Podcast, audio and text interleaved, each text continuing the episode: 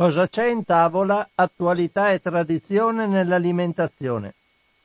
Un cordiale saluto, un augurio di buon pomeriggio a tutte le ascoltatrici e gli ascoltatori di Radio Cooperativa da Francesco Canova in questo giovedì 17 dicembre 2020. E iniziamo anche oggi la trasmissione Cosa c'è in tavola ponendo l'attenzione a tematiche che riguardano il settore dell'alimentazione. Passo come di consueto a citarvi alcuni richiami. Dico subito ce ne sono moltissimi ormai sui semi di sesamo. Non li tratto più perché sapete da più eh, trasmissioni ormai parliamo di questo argomento, i semi di sesamo hanno grossi problemi tutto quello che contiene semi di sesamo a questo punto è da prendere con precauzione con le pinze. Io non prenderei proprio più nulla fino a che la situazione non si normalizza. Quindi leggerò solo due richiami che sono due richiami che riguardano argomenti di tipo diverso. Uno è del 4 dicembre Andiamo subito a vedere di che cosa si tratta.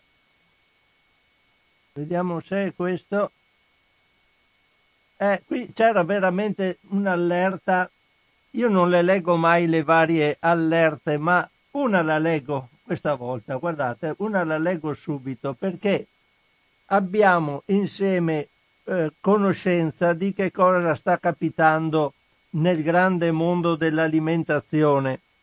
E come dico, la leggo molto poco, anzi quasi per nulla, ma ci dà una, un po' il polso della situazione, di che cosa sta avvenendo nei vari settori e soprattutto per quanto riguarda il sistema rapido di allerta europeo per alimenti e mangimi che si chiama RASP.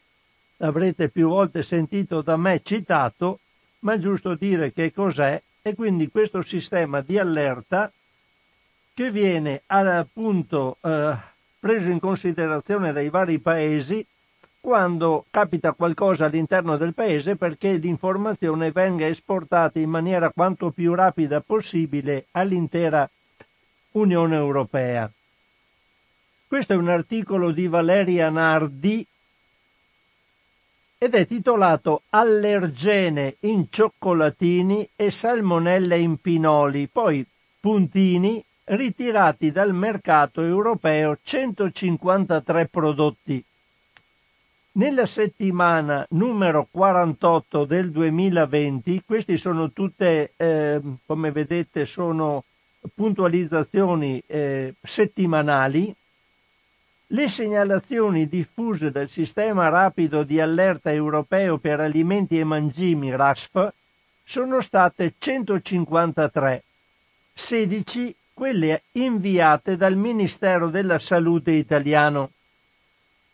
L'elenco dei prodotti distribuiti in Italia oggetto di allerta comprende 13 casi, di cui 10 riguardano la presenza di una sostanza non autorizzata, ossido di etilene, in prodotti a base di semi di sesamo. Da agricoltura biologica 4 casi o convenzionale 6 provenienti dall'India attraverso diversi paesi europei. Qui c'è anche un elenco, chi lo vuole andare a consultare lo può consultare, adesso io non lo vado a consultare. Trattamento termico inadeguato per latte UHT, quindi quello a lunga conservazione dalla Francia, componente del latte non dichiarato in etichetta di palline di cereali ricoperte di cioccolato dalla Germania, presenza di allergene, pesce, acciughe non dichiarata ed etichettatura non corretta per salsa al tartufo dall'Italia.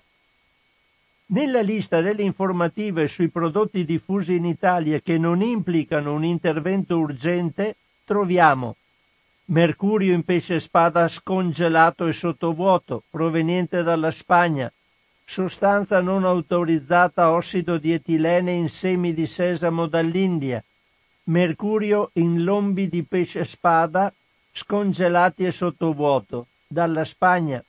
Codice di identificazione mancante su uova provenienti dalla Spagna.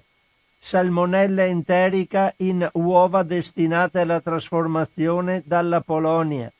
Salmonella enterica nella carne di pollo congelata dall'Ungheria attraverso la Slovenia. Tra i lotti respinti alle frontiere o oggetto di informazione, scusate un attimo, è saltato su. Allora, tra i lotti respinti alle frontiere o oggetto di informazione, l'Italia segnala presenza di piombo, stagno, contenuto troppo alto di ferro e caratteristiche organolettiche alterate, odore e sapore, in polpa e pezzi di pomodoro in scatola dall'Italia.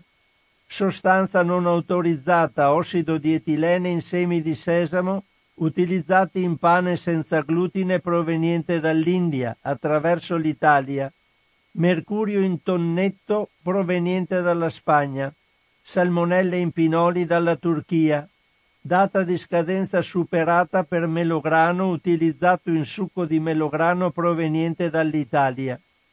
Questa settimana tra le esportazioni italiane in altri paesi che sono state ritirate dal mercato, la Polonia segnala la presenza di cadmio in prodotto a base di riso, senza glutine e lattosio, per neonati e bambini piccoli, fabbricato in Polonia, con materia proven- prima proveniente dall'Italia, confezionato in Spagna, prodotto Nestlé Sinlac Special Porridge dopo il quarto mese in diverse confezioni e lotti.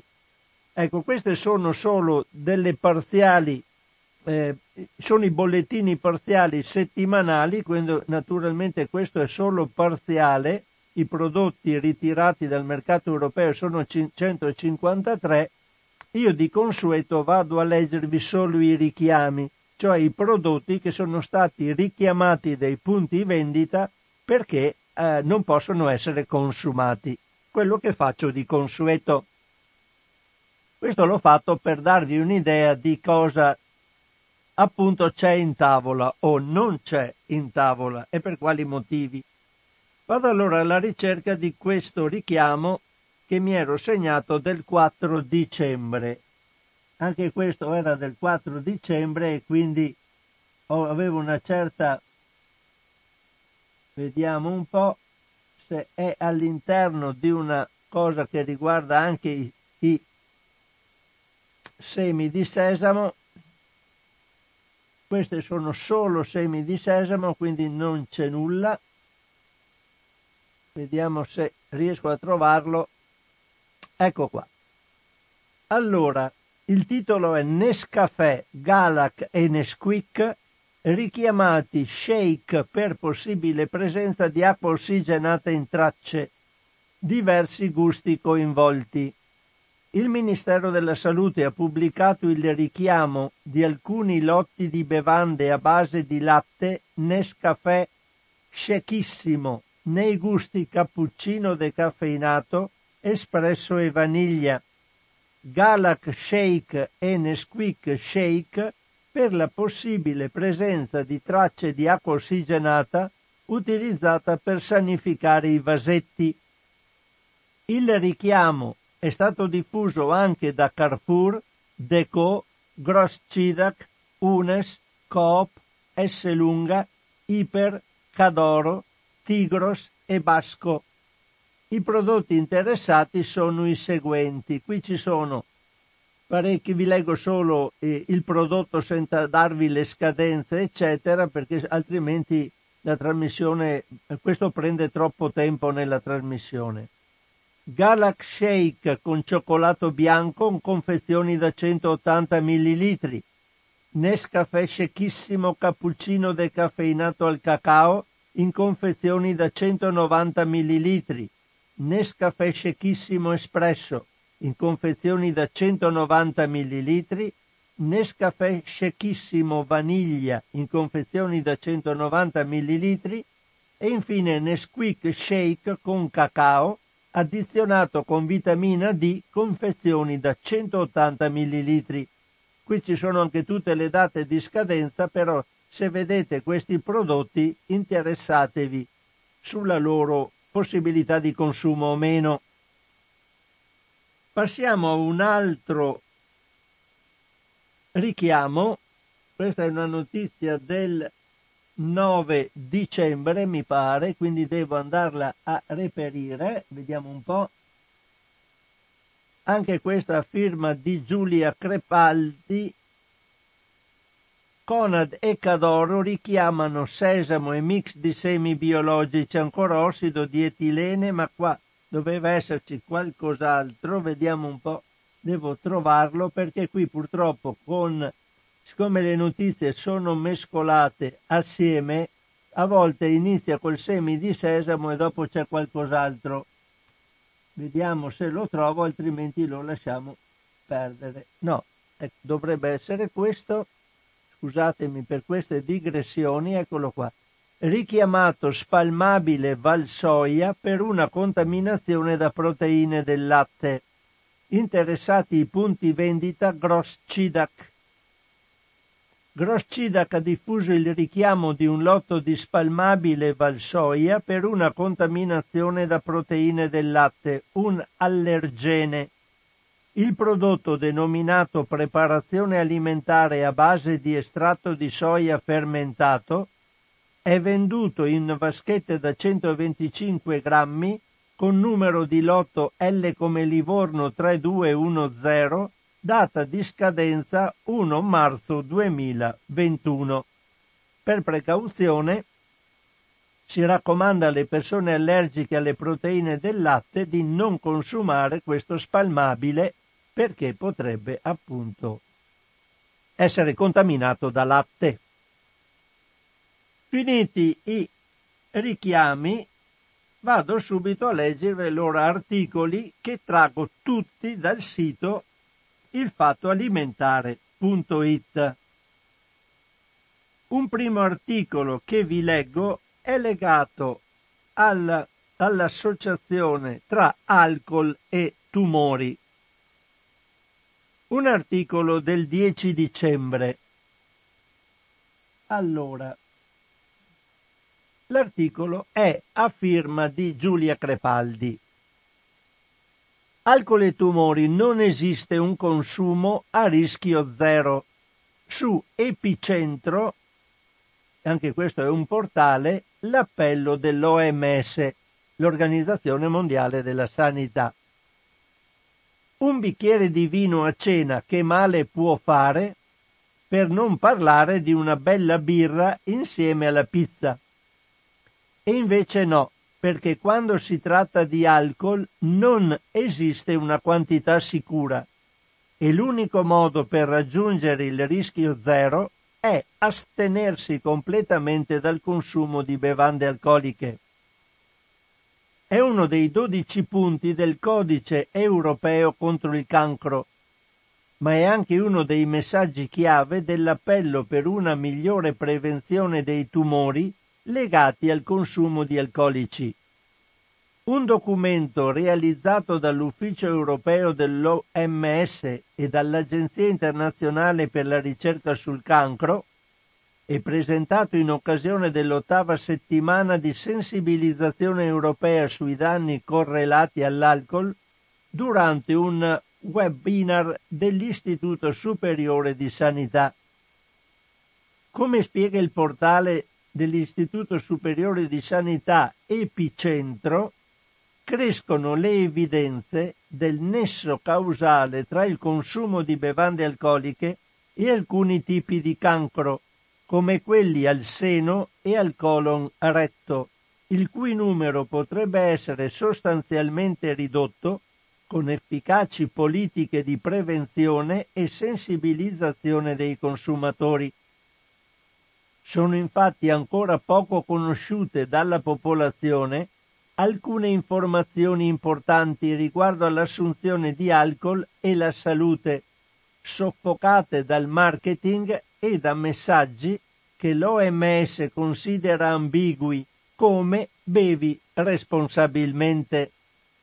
Sono ancora in molti infatti a non sapere che non esiste un livello sicuro di consumo degli alcolici e che anche un'assunzione moderata può provocare il cancro.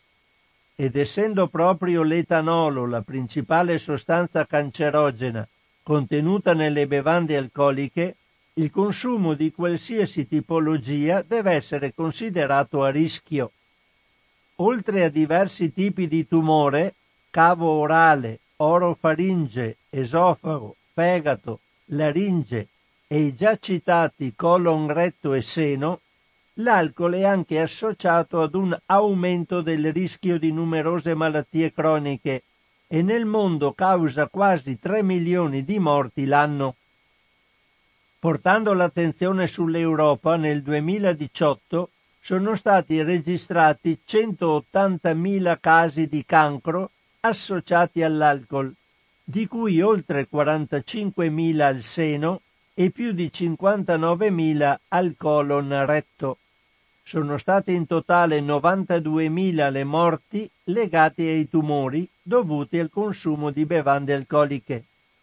Malattie e decessi che potrebbero essere evitati se le istituzioni mettessero in campo serie politiche di prevenzione, anche considerando che l'11% dei casi di cancro legati all'alcol secondo l'Organizzazione Mondiale della Sanità, sono associati a consumi moderati.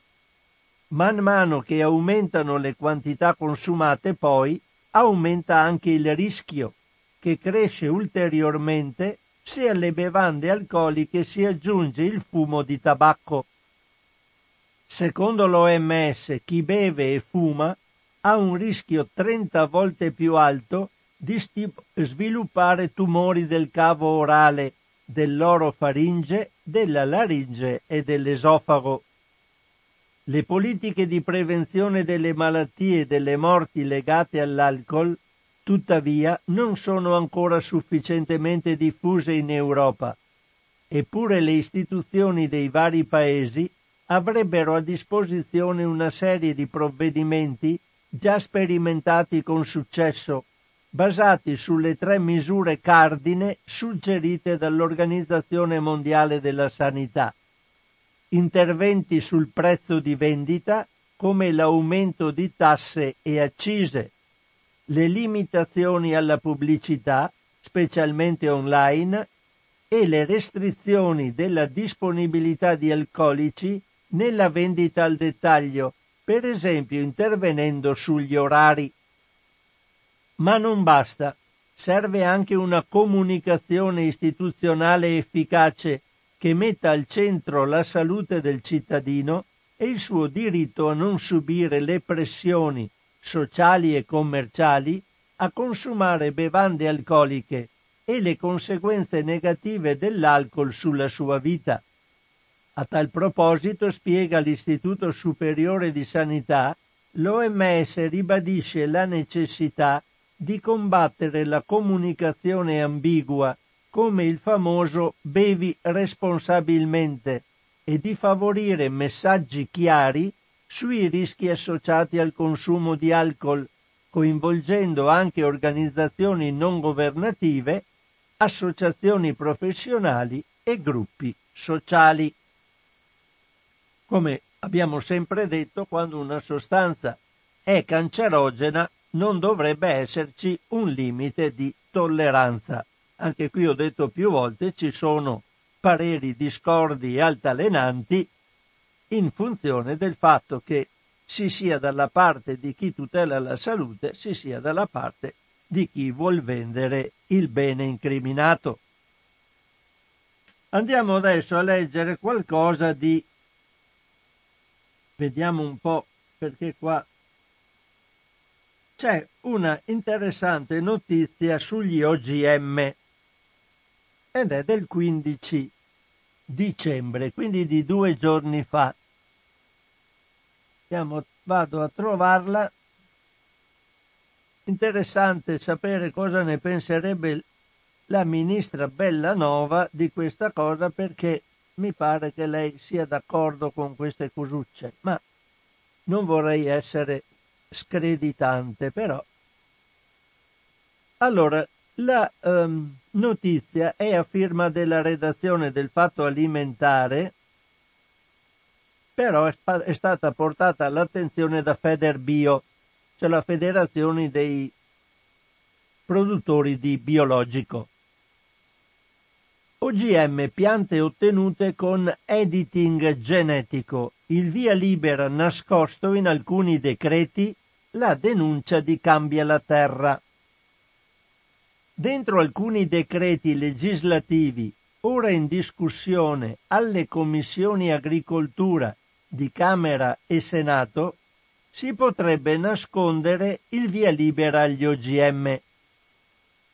È la denuncia di Cambia la Terra, il progetto di Federbio per promuovere un'agricoltura senza pesticidi, che punta l'attenzione sul testo di alcuni decreti.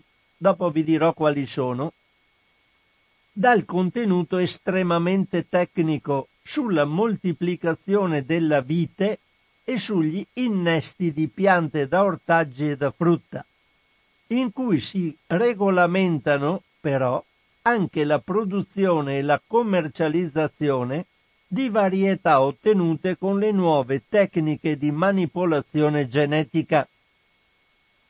Sotto l'ombrello delle New Breeding Techniques che si chiamano in acronimo NBT, sono raggruppate le nuove tecniche di modifica del genoma vegetale, come l'editing genetico. L'editing genetico in pratica sapete che una volta si prendeva il gene, il, eh, il gene di, una, uh, di, una, specie, si cercava di innestarlo all'interno del, de, dei geni di un'altra e si facevano delle mescolanze anche di tipo diverso. Adesso con l'editing genetico hanno trovato una tecnica che permette di andare a tagliare in modo estremamente eh, attento all'interno del genoma un pezzetto implicato in una certa caratteristica dell'organismo. Si taglia e si sostituisce, quindi non c'è più il trasporto da una specie diversa ad un'altra ma all'interno della stessa specie ci fa questa specie di operazione di tagliacuci. Torno all'articolo. Dopo lunghe e accese discussioni nella comunità scientifica, nelle istituzioni e nell'opinione pubblica, nel 2018 una sentenza della Corte di giustizia dell'Unione Europea ha stabilito che le varietà di piante ottenute con questi metodi ricadono all'interno della normativa europea che regola gli organismi geneticamente modificati. Prima si diceva ma l'editing genetico può essere considerato qualcosa di relativo ai, agli, organi- agli OGM oppure no? E adesso l'hanno hanno codificato che è, fa parte degli organismi geneticamente modificati. Siccome attualmente gli organismi geneticamente modificati non possono essere coltivati, per esempio in Italia, allora eh, anche questi non dovrebbero essere operative queste tecniche. Però adesso sembra che le cose stiano un po' cambiando. OGM, dice l'articolo, che ricordiamo in Italia sono sottoposti a un divieto totale di coltivazione e di sperimentazione in campo aperto. Federbio insieme ai partner ISDE, Lega Ambiente, LIPU e WWF denunciano quindi che se queste norme fossero approvate nella loro forma attuale, si rischierebbe di superare la legge che in Italia vieta la coltivazione degli OGM e, come ricordano le associazioni, dal momento che gli organismi geneticamente modificati non possono essere coltivati sul territorio nazionale, non esiste nemmeno una normativa per regolare la coesistenza delle colture convenzionali e biologiche con quelle OGM. Questo è un punto estremamente importante perché eh, siccome in Italia c'è il divieto di coltivare e sperimentare in campo aperto gli OGM, non ci sono neanche delle normative che regolano la loro eventuale eh, coesistenza con altro tipo di colture.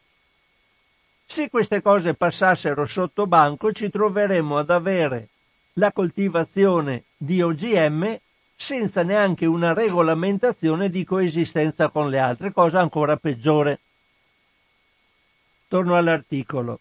Mentre il Parlamento non dà il via libera alla legge sul biologico, in esame e approvata alla Camera a larghissima maggioranza da ben due anni, perché non rientra nelle urgenze legate alla crisi sanitaria, si trova il tempo e la volontà di discutere di una decisione che contrasta con il quadro giuridico complessivo, afferma Maria Grazia Mammuccini, presidente di Federbio.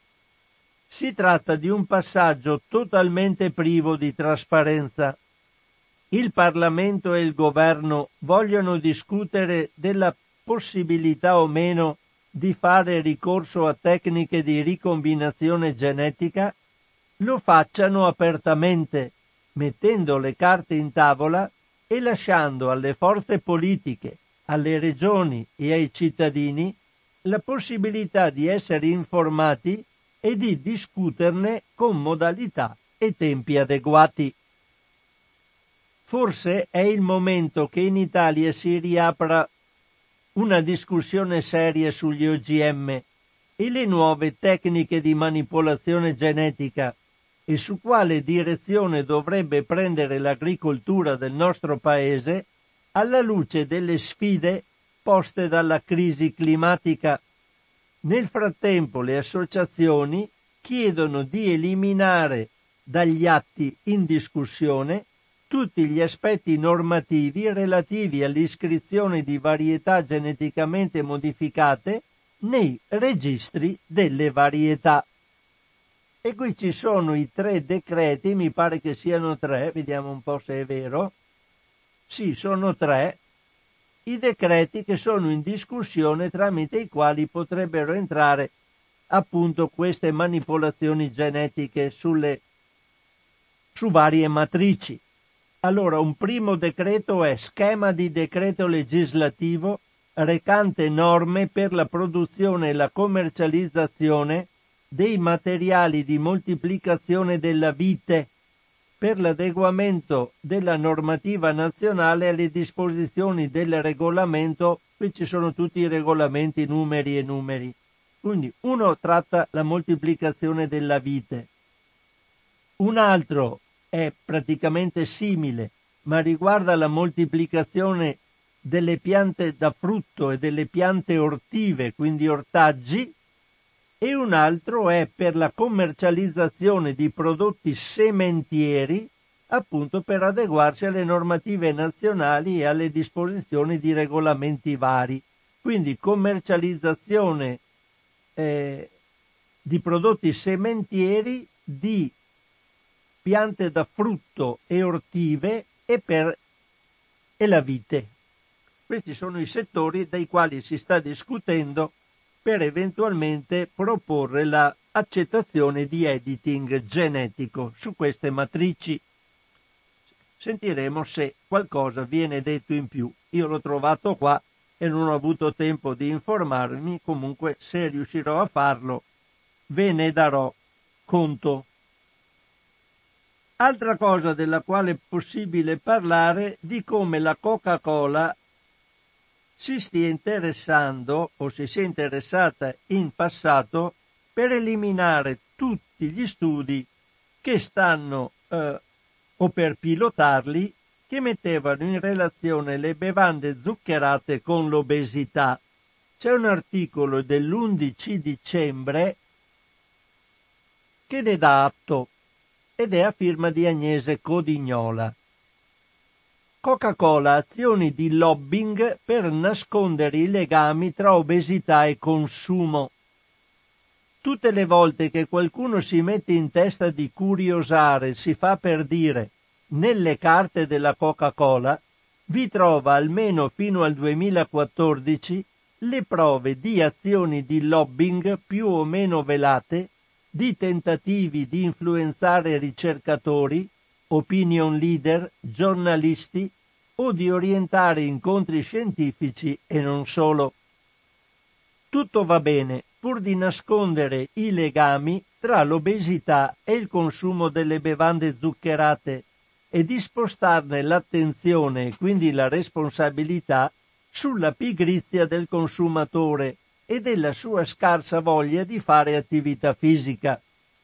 In prima linea in questa operazione verità c'è il British Medical Journal, che nel 2015 ha iniziato a pubblicare resoconti di corrispondenze e documenti segreti che dimostravano una capillare attività di questo tipo.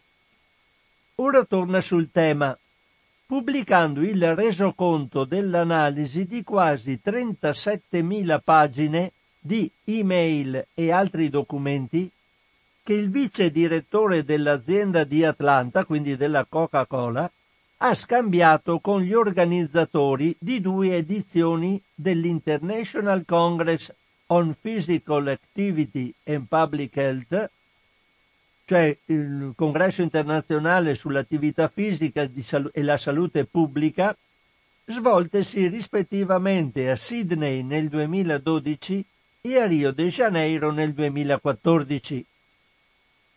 Lo studio è stato pubblicato sull'International Journal of Environmental Research and Public Health da ricercatori che appartengono all'associazione di consumatori United States Right to Know, che ha individuato alcuni temi ricorrenti e in totale contraddizione con quanto la Coca-Cola dichiara nei suoi regolamenti etici.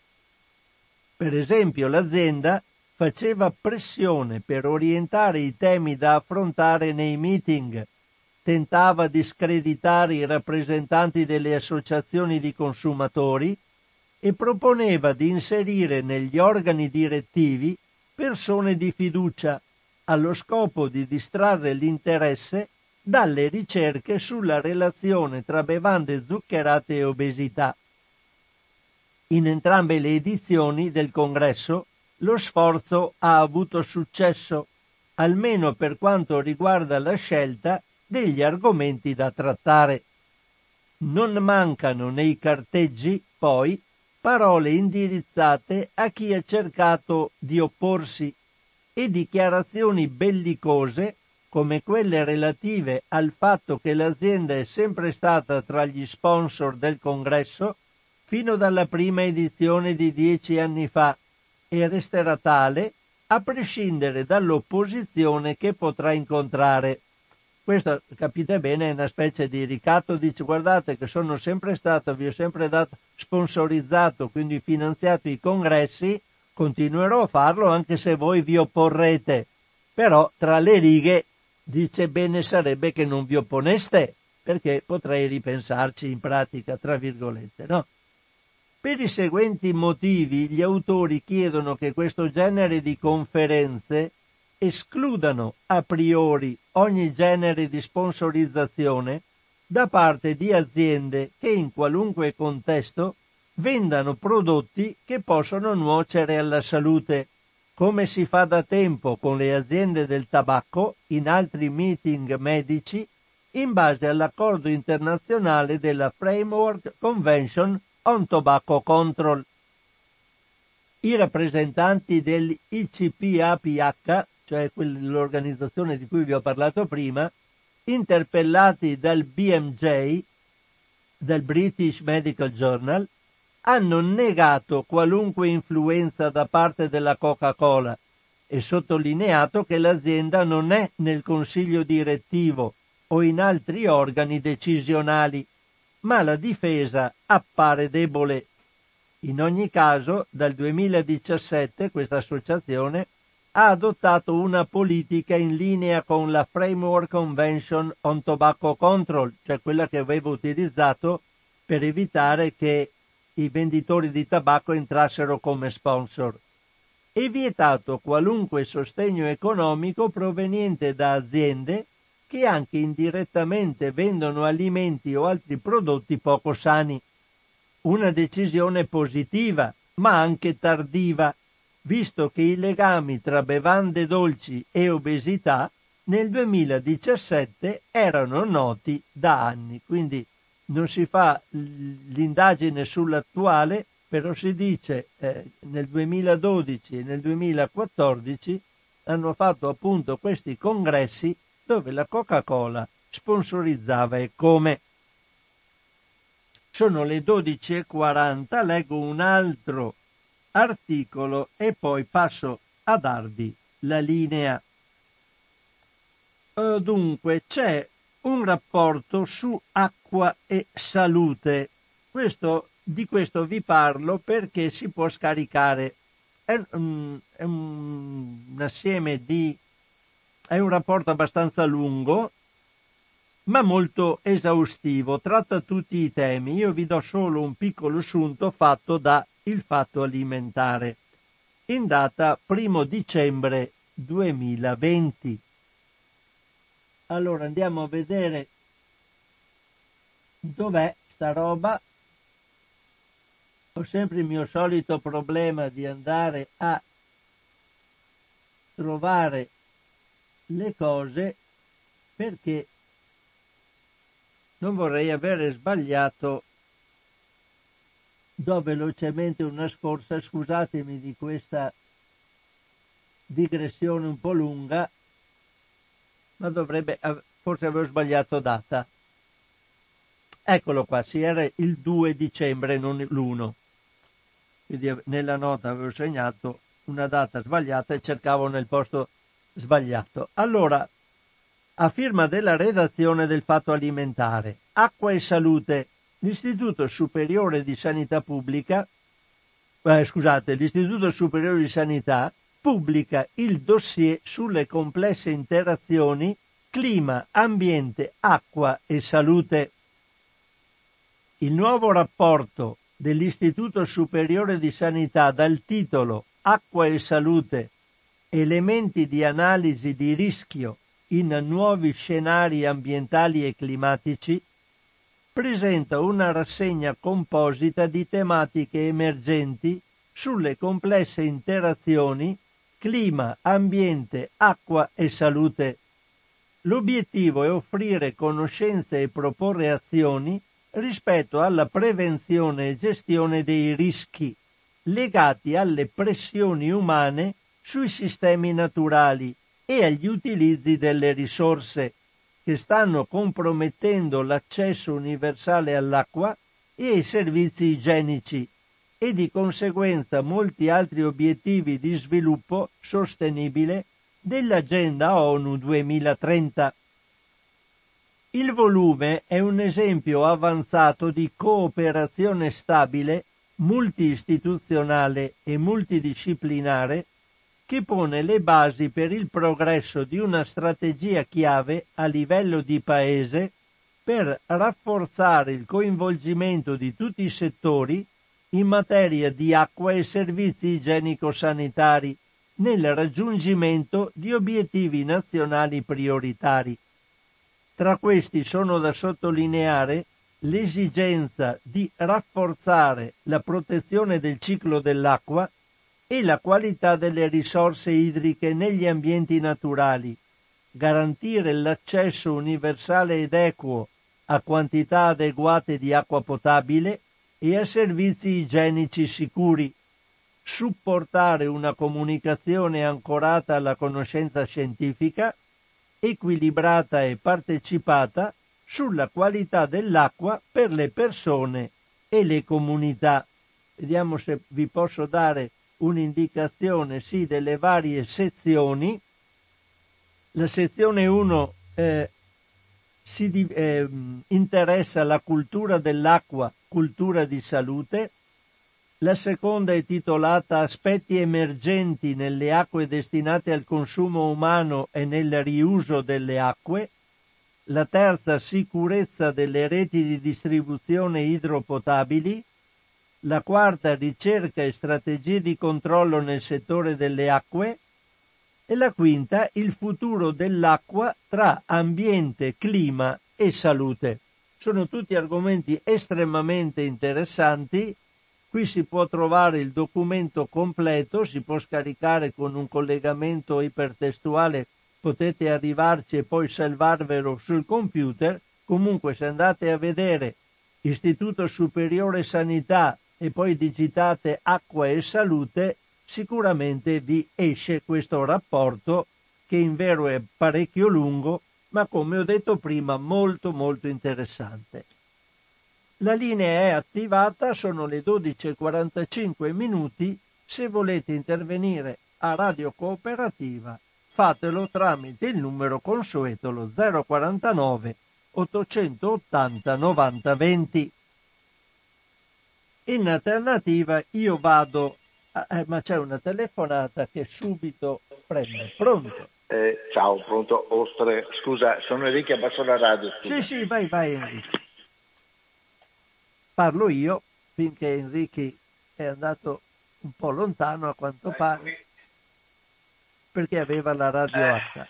Mi ero messo distante per evitare effetti odiosi, ma evidentemente non bastava. Va, vai. Senti, no, una cosa, la Coca-Cola nasce nelle zone caldo, desertiche de, de, degli Stati Uniti, inventata da un farmacista che intendeva dare una bevanda che fosse corroborante per il clima molto difficile che c'era da quelle parti. Dunque, non riesco a capire, o non hanno mantenuto la formula, cosa che penso sia molto, molto facile che sia avvenuta, perché eh, non penso che un farmacista, sebbene va bene, in quei luoghi abbia inventato qualcosa di nocivo, no? Vabbè che là, da quelle parti la cosa più nociva erano dei pezzi di piombo che volavano, ma insomma, non penso, ecco.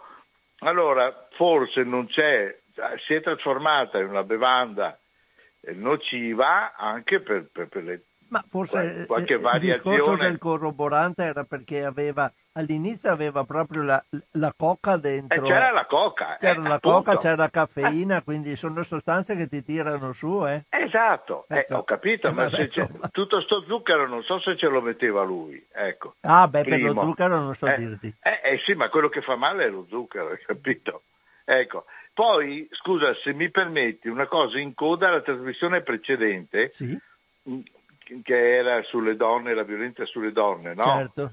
Ecco, e io volevo dare questa, ma avevo già telefonato, per cui volevo dare questo annuncio di, di, un libro che io ho trovato, che è di una certa Ritanna Armeni, mm, non mai sentita, e della edizione TEA, T-E unite, A, è tutto unito, comunque si distingue TEA, il titolo è Una donna può tutto e sottotitolo 1941 Volano le streghe della notte. Eh, Rita, si... Ritanna? Ritanna Armeni. Armeni. Armeni. Allora, in copertina in bianco e nero rigorosamente perché è una foto d'epoca, c'è una bellissima ragazza in tutta da un po' con le maniche tirate su da aviatrice, abbracciata alla patetica elica di un, di un Policarpov, eh. che era un aereo dell'epoca piuttosto, penso che fosse addirittura un aereo che usavano per irrigazione, no? per, per eh. irrorare i campi. E, e è interessantissimo sulla Costituzione, la vita e poi quello che è stato dopo di una pattuglia aeronautica che ha fatto vedere i sorci verdi ai tedeschi, con questi patetici aeroplanini avevano elaborato dei sistemi di attacco, di bombardamento, che definire quasi suicidi è dir poco, ma ben poche ci hanno rimesso la pelle. Ed era una da, squadriglia di donne. Solo donne, ma quello che è, eh, io sapevo della squadriglia e tutto, avendo letto un po' di storia della sì. seconda guerra mondiale, ero incappato anche in questo come appassionato di aviazione. Ma il sorprendente è che non solo le pilote, ma tutta la squadra, motorista, non c'era un uomo in mezzo. Mm. Cioè era proprio una squadra costituita da sole donne, elaboravano le strategie, tutto quanto, tutte da sole. E ripeto, hanno fatto vedere i sorci verdi per molto tempo agli agguerritissimi tedeschi che non riuscivano a capire come facevano queste qua di notte a distruggerli eh, gli accampamenti, gli aeroplani a terra, eccetera. Okay, ecco, grazie. Ecco, è veramente è economico, è un, perché è abbinato, cioè, bisogna, qui era una promozione, bisognava comprarne due al prezzo di 9,90 euro, ne ho preso anche un altro, di fatti molto interessante, di tutt'altro argomento. Vabbè. Ecco, volevo segnalare questo anche perché smentisce perché io ho la, la mania di portare fatti contro parole al vento. Che Stalin fosse contro le donne, col cavolo, gli ha concesso di fare sta squadriglia.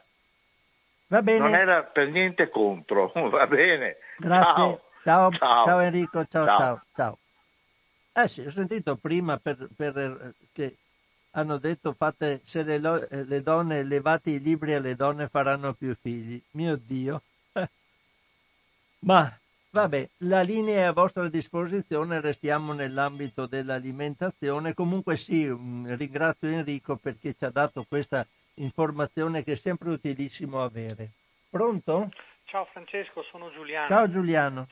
Beh, Ritan Armeni è stata deputata di rifondazione comunista. Eh, beh. Intanto. Ecco. No, sulle streghe della notte hai ragione. Io ho qualcosa, ho un libro su, sulle streghe della notte. Venivano chiamate così, erano le donne pilote dell'Armata Rossa che entrarono in azione con l'inizio dell'attacco nazista a Mosca nel 1941. Furono loro stesse a chiederlo e ci vollero dei mesi prima di convincere il governo. Vabbè. Ecco, sì, tutto qua, molte morirono perché purtroppo molte ebbero medaglie al valore e alcune vennero elevate al rango di massimo di eroe dell'Unione Sovietica. Ecco appunto ci fu questa squadriglia che era composta solo di donne e vengono, vennero chiamate le streghe della notte perché agivano solo con i loro aerei di notte, attaccavano le linee nemiche di notte. Vabbè, grazie. Ecco, tutto qua. Va bene Giuliano, Era grazie. A, a completamento. No, ma più che altro avevo telefonato, siccome sentivo Ricky che non conosceva Ritan Armeni, Ritan Armeni è stata ah. deputata di rifondazione comunista. Okay. Grazie oh. anche di questo. Ciao, ciao. Ciao, ciao Giuliano, grazie. Eh, la nostra trasmissione serve un po' a tutto. Va bene. Altra telefonata, pronto? Pronto, ciao Francesco, sono Gianluigi. Ciao Gianluigi. Ciao, ciao. Voglio entrare sul discorso dell'agricoltura. Sì, grazie. Dopo tanti voli per aria. Allora, eh no, va bene, buon caffè. Eh, no, no, ma interessanti, ma voglio ritornare a un tema Benissimo. fondamentale, diciamo, che guarda il nostro futuro, perché sì, noi guardiamo un po' troppo al passato e soprattutto ad episodi marginali del passato.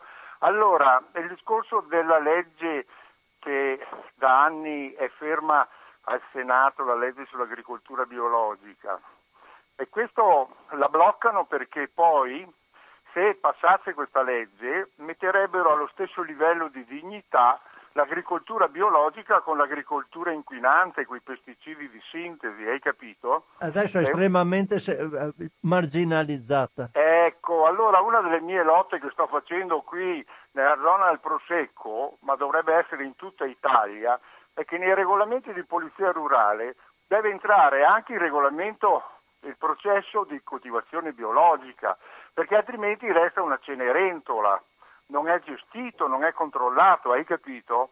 E allora devi fare agricoltura biologica lontano dalle, dalle, dai pesticidi. Ma volevo anche dire un'altra cosa, che il problema del eh, eh, Ministero dell'Agricoltura che alla Bellanova è stato stupidamente lasciato a Renzi dal Movimento 5 Stelle. Questi si combattevano per l'agricoltura contro i pesticidi, eccetera, e lasciano il ministero più importante su cui Zaia fa la sua fortuna politica nel Veneto. Eh sì. Perché lui lavora con la base agricola, infatti vedi che è in tutte le fiere di Santa Lucia, di qua e di là. Eh e dove costruisce il suo consenso. Guarda col prosecco. ecco, il suo consenso. Ma perché hanno lasciato il Ministero dell'Agricoltura e hanno preso tanti altri ministeri marginali, questi qua che dovevano rivoluzionare, spaccare il Parlamento come una scatola?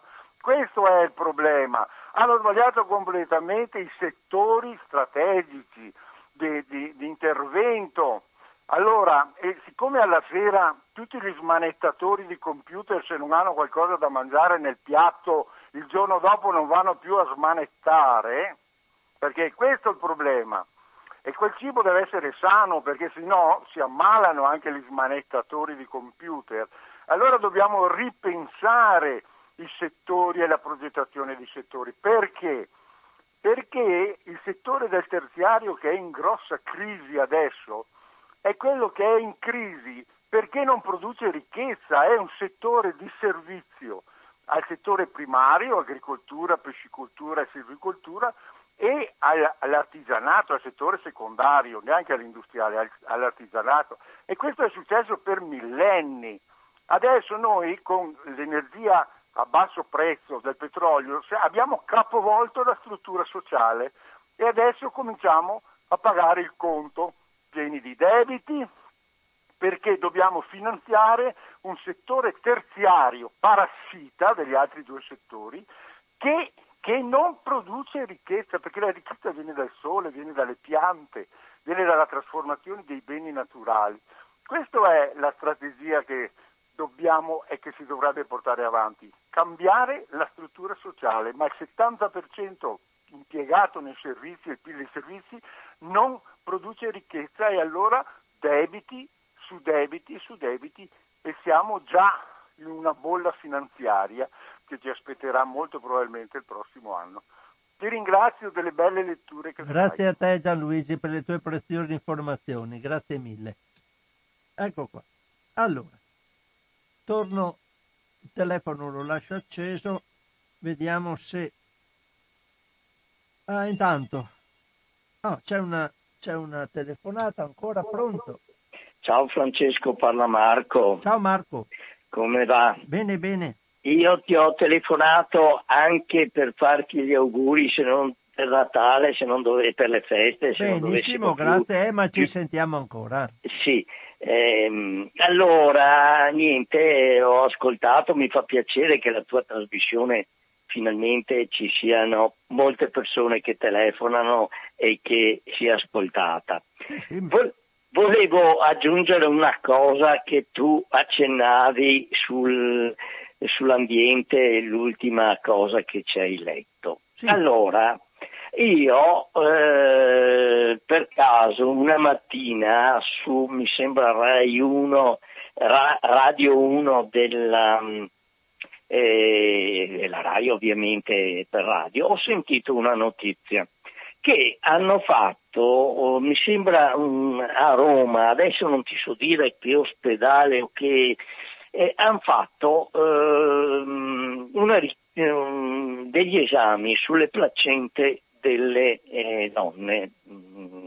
E praticamente è risultato che oltre ai metalli pesanti che li abbiamo tutti, c'erano frammenti di plastica, microscopici ovviamente, frammenti di plastica e, e si pensa ovviamente che anche il feto abbia assorbito queste cose. Eh, certo. Sappiamo perché dicono anche che noi tutti perché anche bevendo l'acqua, quello che mangiamo, l'aria che respiriamo via dicendo, ma soprattutto penso eh, per la plastica che sia ciò che mangiamo e beviamo, praticamente eh, assorbiamo dicono, una, eh, tanto quanto una carta, un bancomat, quelle cose là come grandezza nel giro di, di non molto tempo, non so se qualche settimana, adesso io non mi ricordo,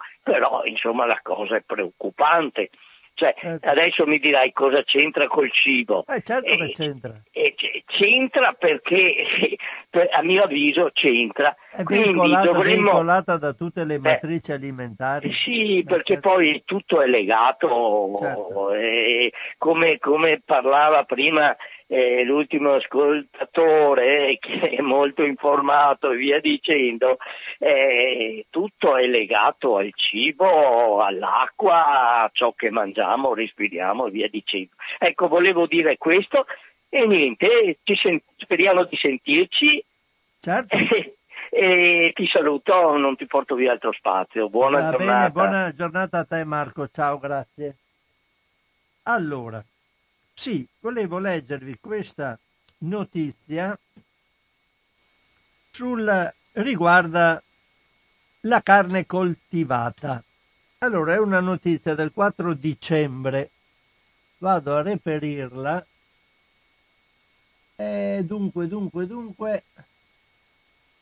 È ancora un ristorante a livello sperimentale, però a Tel Aviv è stato aperto The Kitchen, cioè la, la gallina, il pollo, il primo ristorante di hamburger preparati con carne coltivata.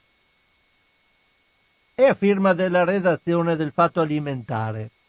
The Kitchen è il primo ristorante al mondo che propone piatti preparati con carne coltivata in laboratorio, realizzata a partire da cellule staminali animali, ma senza la morte dell'animale.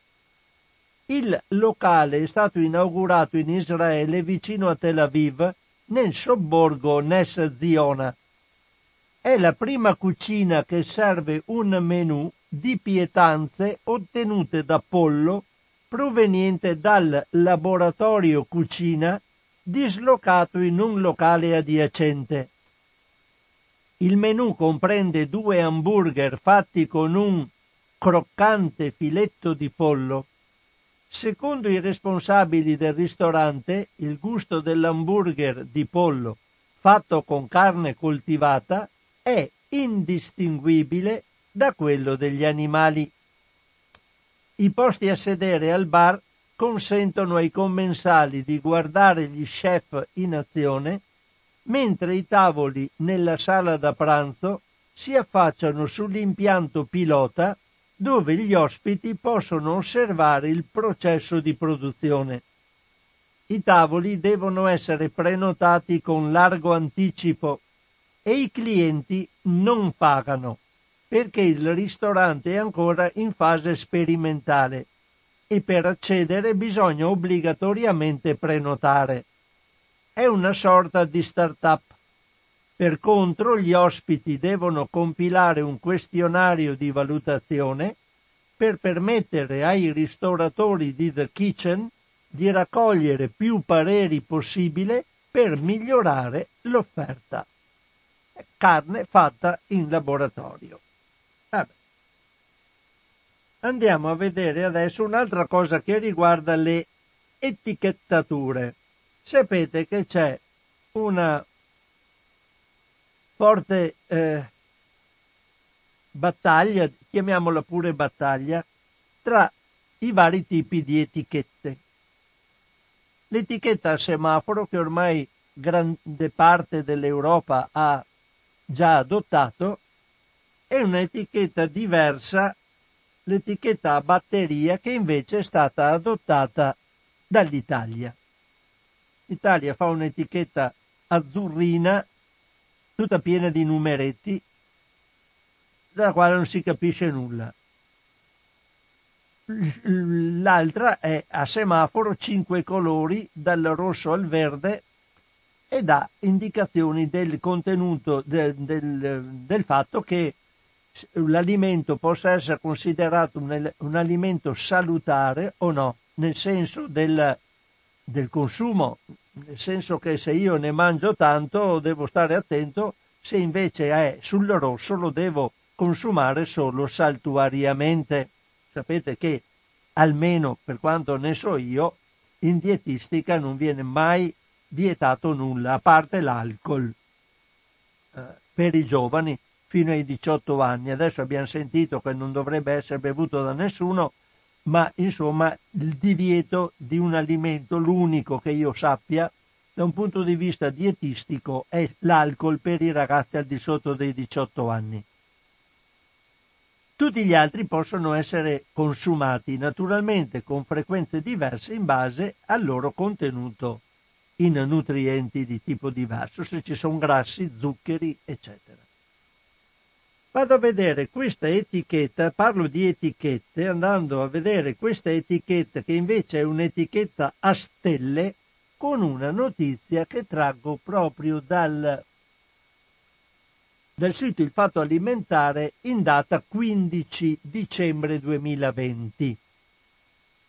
Qui in Europa c'è l'etichetta semaforo, proposta oltretutto il grosso problema per l'Italia è che questa etichetta a semaforo viene osteggiata fortemente dai produttori di prodotti eh, estremamente anche validi eh, del, nel nostro paese, ad esempio il parmigiano reggiano, tutte cose, prosciutto di Parma, prosciutto, prosciutti, vari prosciutti che ci sono, perché l'etichetta andrebbe più sul rosso su questi prodotti. Infatti di questi non ci si può abboffare.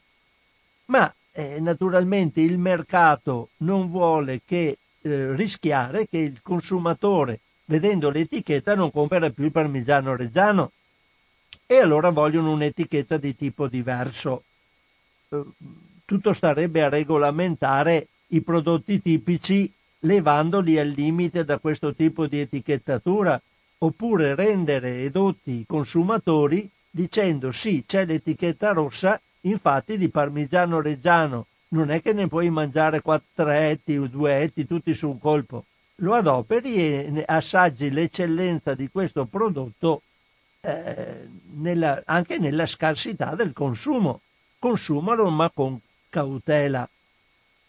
Comunque adesso vado a leggervi questo articolo di Agnese Codignola su un altro tipo di etichettatura invece che si fa in Australia e in Nuova Zelanda. Loro utilizzano un'etichetta che qui sul sito è ben evidenziata dove ci sono c'è praticamente un insieme, è un po', le, è un po sim, abbastanza simile a quella a batteria eh, fatta in Italia, accettata dagli italiani, dei nostri ministeri, però è molto più semplice da vedere perché ha una, una certa quantità di stelle. Se ci sono 5 stelle, a quanto ho capito, il, il, prodotto è ottimo, meno stelle ha, meno buono, eh, diciamo meno salutare è. Comunque vi leggo l'articolo e uh, così lo capiamo tutti insieme. Ne, eh, ne sappiamo di più uh, valutandone il contenuto. Allora, le stelle sull'etichetta funzionano. Uno studio conferma gli effetti positivi del modello usato da Australia e Nuova Zelanda ci sono anche delle implicazioni, dei ragionamenti che sarebbe utile proporre anche a livello nazionale, secondo me. Comunque, sentiamo l'articolo. Il sistema australiano e neozelandese delle etichette nutrizionali con le stelle, che prevede un punteggio da 0,5 a 5, sta funzionando perché da quando è stato introdotto su base volontaria nel 2014 ha indotto alcune aziende, quelle che vendevano i prodotti peggiori, a migliorare le ricette. Potrebbe tuttavia funzionare molto più se fosse reso obbligatorio. Questa è la conclusione. Qui è giunto uno studio che ha analizzato l'andamento della composizione di quasi 59.000 alimenti di 14 tipologie, venduti in quattro delle principali catene di supermercati neozelandesi e nei punti vendita Aldi, Coles, Iga e Woolworths australiani tra il 2013 dal, tra il 2013 dire, diremo meglio dal 2013 al 2019. I risultati sono stati pubblicati su PLOS Medicine dai ricercatori dell'Università di Melbourne, di Auckland e del George Institute for Global Health.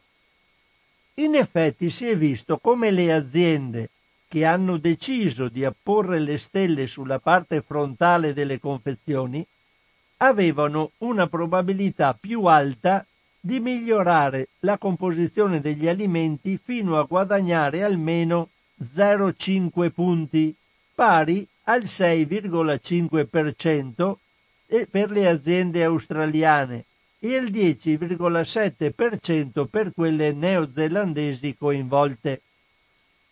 In questo paese poi la quantità di sale è scesa del 4% nei prodotti stellati e in Australia dell'1,4%, mentre quella di zucchero è calata rispettivamente del 2,3% e dell'1,1% sempre nei prodotti contrassegnati.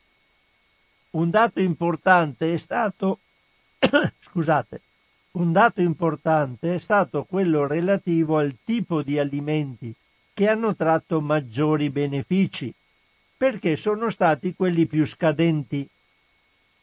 In Australia i prodotti che avevano un punteggio compreso tra 0,5 e 1,5 hanno perso in media 14 kJ di energia ogni 100 grammi pari all'1,3% del totale, mentre quelli che avevano in partenza 4-5 stelle sono rimasti immutati.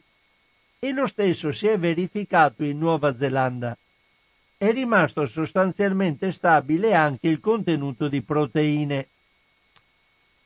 Si è poi visto che oltre il, 3, il 35% dei prodotti a 4 o 5 stelle presentano l'etichetta nutrizionale sulla confezione in entrambi i paesi, mentre solo il 15% degli alimenti e bevande con meno stelle, 2, la utilizzano in tutti e due. Per spiegare ancora meglio che cosa significhi tutto ciò, gli autori hanno citato tre esempi. Un tipo di cracker molto popolare oggi ha il 6% di grassi e il 10% di sodio in meno rispetto a quando vi sono state introdotte le stelle nel 2016 e per questo nel frattempo ha guadagnato mezza stella.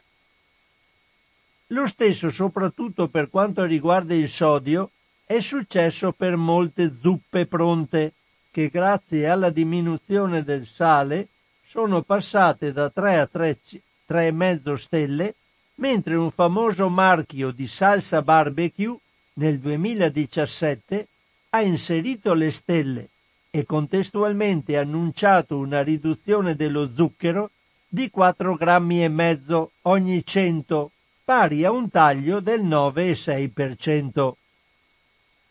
Gli effetti visti sono di piccole dimensioni e il tipo di analisi fatta non dice se poi effettivamente gli alimenti migliori siano stati acquistati di più o di meno, ma hanno sottolineato gli autori, se rapportati alla popolazione e soprattutto all'eccesso di nutrienti e calorie che ogni abitante assume ogni giorno, potrebbero avere conseguenze significative, le quali naturalmente potrebbero essere di entità ben diversa se la valutazione nutrizionale fosse obbligatoria per tutti, al momento invece le normative non prevedono neppure grandi incentivi per le aziende che decidano di indicare le stelle.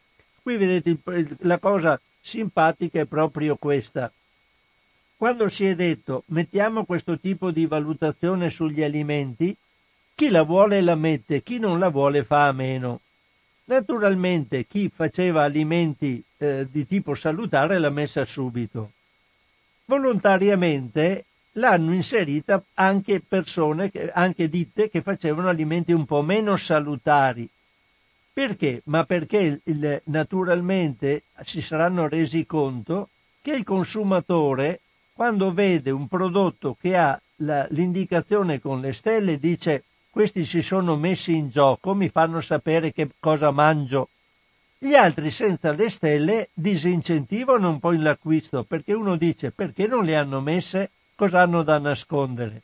Naturalmente anche quelli che avevano le stelle volontariamente poste nella loro confezione, però sapevano che il prodotto aveva poche stelle, aveva un'indicazione più bassa, hanno cercato subito di migliorare la qualità del prodotto per poter avere un, un punteggio più alto. Quindi pur introdotto a livello volontario questa cosa è stata significativamente positiva. Adesso la cosa più utile sarebbe mettere obbligatoriamente a tutti le stelle, così tutti sarebbero incentivati a migliorare i loro prodotti come contenuto. Volevo leggervi a questo punto, sono purtroppo le 13.15, no, me ne tengo per un'altra volta. Avevo in effetti portato delle ricette, ma siccome le avevo messe nel fondo della, della, della lettura, non le ho prese in considerazione, me ne sono accorto adesso, dovevo dirvelo prima. Ormai adesso è tardi, magari c'è anche meno ascolto, allora aspetto di avere una di dirlo all'inizio in un'altra occasione, tanto non le perdo, le ho qua e non, non mi scappano. Le stelle ne abbiamo parlato e allora potrei leggervi qualcosa relativamente a un argomento abbastanza curioso. Ne ho già parlato, ricordo, eh, di, questi, di questo tipo di caffè nel tempo facendo altre letture dal fatto alimentare, ma parecchio tempo fa, mesi fa. Per adesso c'è un articolo a data 11 dicembre che è eh, interessante da leggere. Riguarda un caffè di digerito. Digerito da chi? Dagli animali che lo mangiano. Anche qua il benessere animale va a farsi friggere e capirete subito perché. Perché, vabbè, è un articolo a firma della redazione del Fatto Alimentare il caffè digerito dagli elefanti e dagli zibetti costa una fortuna. Ecco perché. Pubblichiamo questo articolo di Giovanni Ballarini tratto dal sito dell'Accademia dei Georgofili, che racconta alcune curiosità sul caffè poco conosciute ma molto divertenti. Il frutto del caffè è una drupa che contiene la polpa e due semi o chicchi avvolti da una pellicola rigida e spessa e da una pellicola sottile aderente al seme. Nella coltivazione del caffè dopo il raccolto è necessario estrarre i chicchi dal frutto, altrimenti si deteriorano e si usa un trattamento a secco o ad umido. Nel trattamento a secco i frutti sono essiccati al sole o in essiccatoi, con un risultato più rapido ma qualitativamente inferiore. Poi si esegue la snocciolatura a cui segue una setacciatura e la selezione dei chicchi per dimensioni e il caffè così prodotto si chiama naturale o non lavato. Con il trattamento ad umido le macchine spolpatrici, in un flusso continuo di acqua, rompono buccia e polpa, liberando i semi, che a loro volta sono svincolati dalla mucillagine di polpa e dalle pellicole con una fermentazione in acqua, alla quale segue un essiccamento, la snocciolatura e la selezione dei chicchi, e il prodotto così ottenuto si chiama caffè lavato. Questo secondo metodo necessita di molta acqua, è più lungo e costoso, ma il prodotto ha una qualità migliore e le partite sono più omogenee e costanti. Nella storia di questa bevanda intervengono però non solo gli uomini, ma anche gli animali. Come racconta, ricorda la leggenda, che sembra essere raccontata per la prima volta in Europa nel 1671 dal frate maronita Antonio Fausto Naironi. Secondo il racconto, l'uso del caffè sarebbe partito dall'osservazione da parte di un pastore dell'agitazione delle sue capre che si erano nutrite di foglie e bacche della pianta. Come avviene per molte piante, la drupa è un buon cibo per diversi animali, attratti anche dal colore, che si nutrono della parte esterna e che con i processi digestivi liberano i semi, che sono eliminati con le feci e deposti in luoghi lontani, favorendo la disseminazione della pianta. Da qui una simbiosi vantaggiosa tra pianta e animale. Quindi l'animale si nutre, poi va a fare i suoi bisogni lontano e così la pianta ha fatto allontanare i suoi semi dalla pianta madre e gli nascono le nuove piantine. Tra i molti animali che si nutrono delle bacche del caffè vi sono gli zibetti dell'Indonesia, simili a un gatto o una civetta, gli uccelli erbivori o yaku, originari del Sud America e diffusi nello stato brasiliano di Espirito Santo, presenti nelle piantagioni all'ombra di alberi ad alto fusto e che si ciba dei frutti maturi, e gli elefanti della Thailandia.